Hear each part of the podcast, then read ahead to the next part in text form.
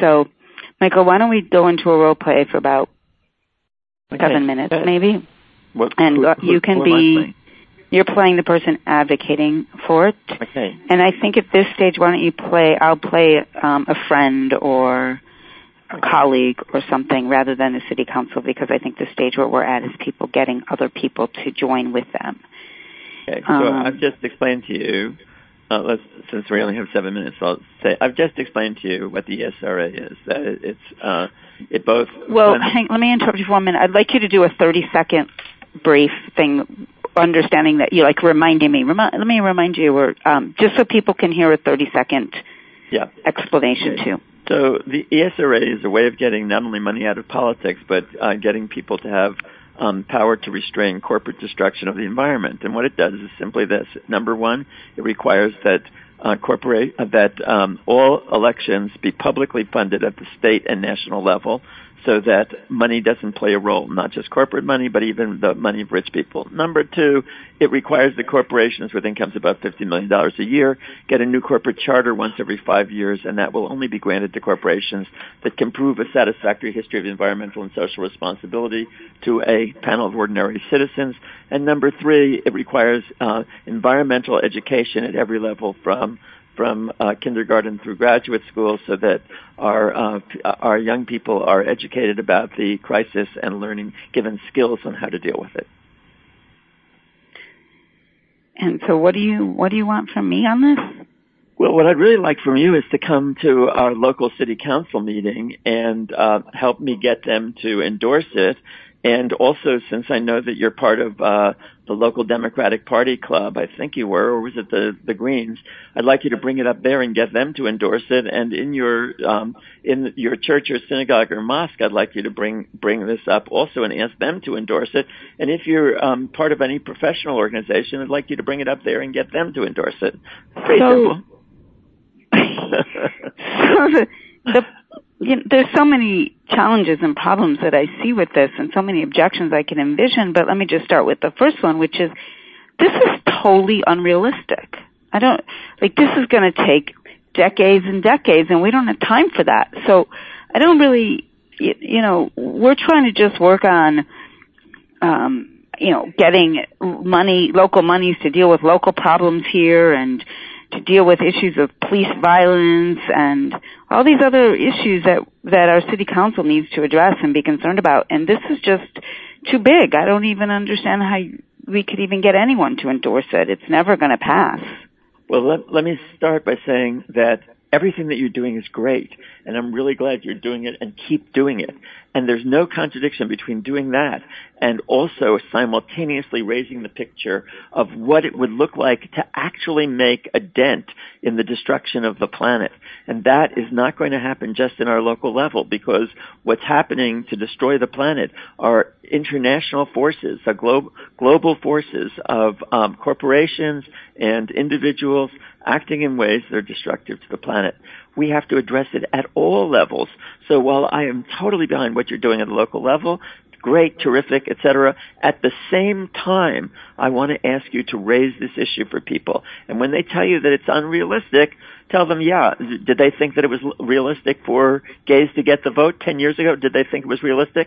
40 years ago, everybody thought it was unrealistic for women to have equal power with men. Uh, 50 years ago, people thought it was unrealistic to end segregation in the South or to end apartheid in South Africa. Um, don't let others who have told you, our leaders, our political leaders, tell you what's possible, because you never know what's possible until you struggle for what is necessary and desirable. And this is necessary and desirable. Well, the other people thing that people are going to really object to, I can imagine. I mean, in addition to it being totally unrealistic, is that we can't control corporations in this way. It's going to really limit creativity and innovation of corporations. Yeah, I, actually, it would be a good thing to limit those those elements of innovation that are likely to produce destruction of the, of the planet. But there's nothing in this that will limit those elements of innovation that aren't likely to produce destruction of the environment. But at this point, we live in a, a finite. Uh, a, the the planet is not a um, a bottomless cookie jar that you can continue to take out its resources and pour them into the creation of products that are really not necessary for human survival and for human well-being, but are necessary for corporations to make profits on. You can't keep doing that without, because the, the planet is finite in its, uh, in what it has in its, uh, in its uh, resources. And similarly, you can't keep pouring poisons into our ocean and into the air and into the uh, into the uh, the land and expect that it won't manifest in huge health problems for every human being on the planet, as well as destruction of the of our uh, climate. So um, you've got to recognize that there have to be limits on corp- corporations, including on their innovation. Their innovation isn't as important as survival of the human race. Okay, well, I mean, obviously, you know, I mean, here I am involved in the Democrats and the Greens and all these, you know, and all these issues. So obviously, on some level, I agree with you. And still, there is corporations do serve a purpose. They give people money. They give people jobs. They they provide an important role in our society. And what you're basically saying is well no actually these corporations all these people are going to lose their jobs. And how are we going to have a sustainable society if people aren't working? And if corporations I mean what you're saying is a corporation will never really be able to know if they're going to be around after 5 years because they're going to have to go before this panel who can hear testimony from people throughout the world and then they're going to lose their corporate charter? Yeah.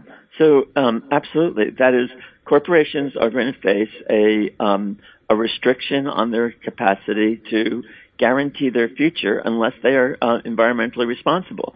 But once you have this, most people in those corporations will um, recognize that their that their jobs depend on changing uh, the way their corporations act, so that they are environmentally and socially responsible. So there's no reason to believe that people are so irrational as to continue to act in self-destructive ways. Moreover, the um, if they lose their corporate charter, the the uh, the environmental and social responsibility amendment gives uh, that corporate charter to another group of people who can run that corporation in a way that's more environmentally and socially responsible. So um, it, it, will first it will take the step of putting them on probation and giving them some specific changes that they need to make. And if they don't make those, then it can give it to somebody else, somebody another group, perhaps a group of of the workers themselves in those corporations to run the corporation in an environmentally and socially more responsible way. So the corporations will are not obliterated what happens is that their that their corporate charter is then given to to some group of people that can show that they could run that corporation in an environmentally and socially responsible way and still keep the employment going.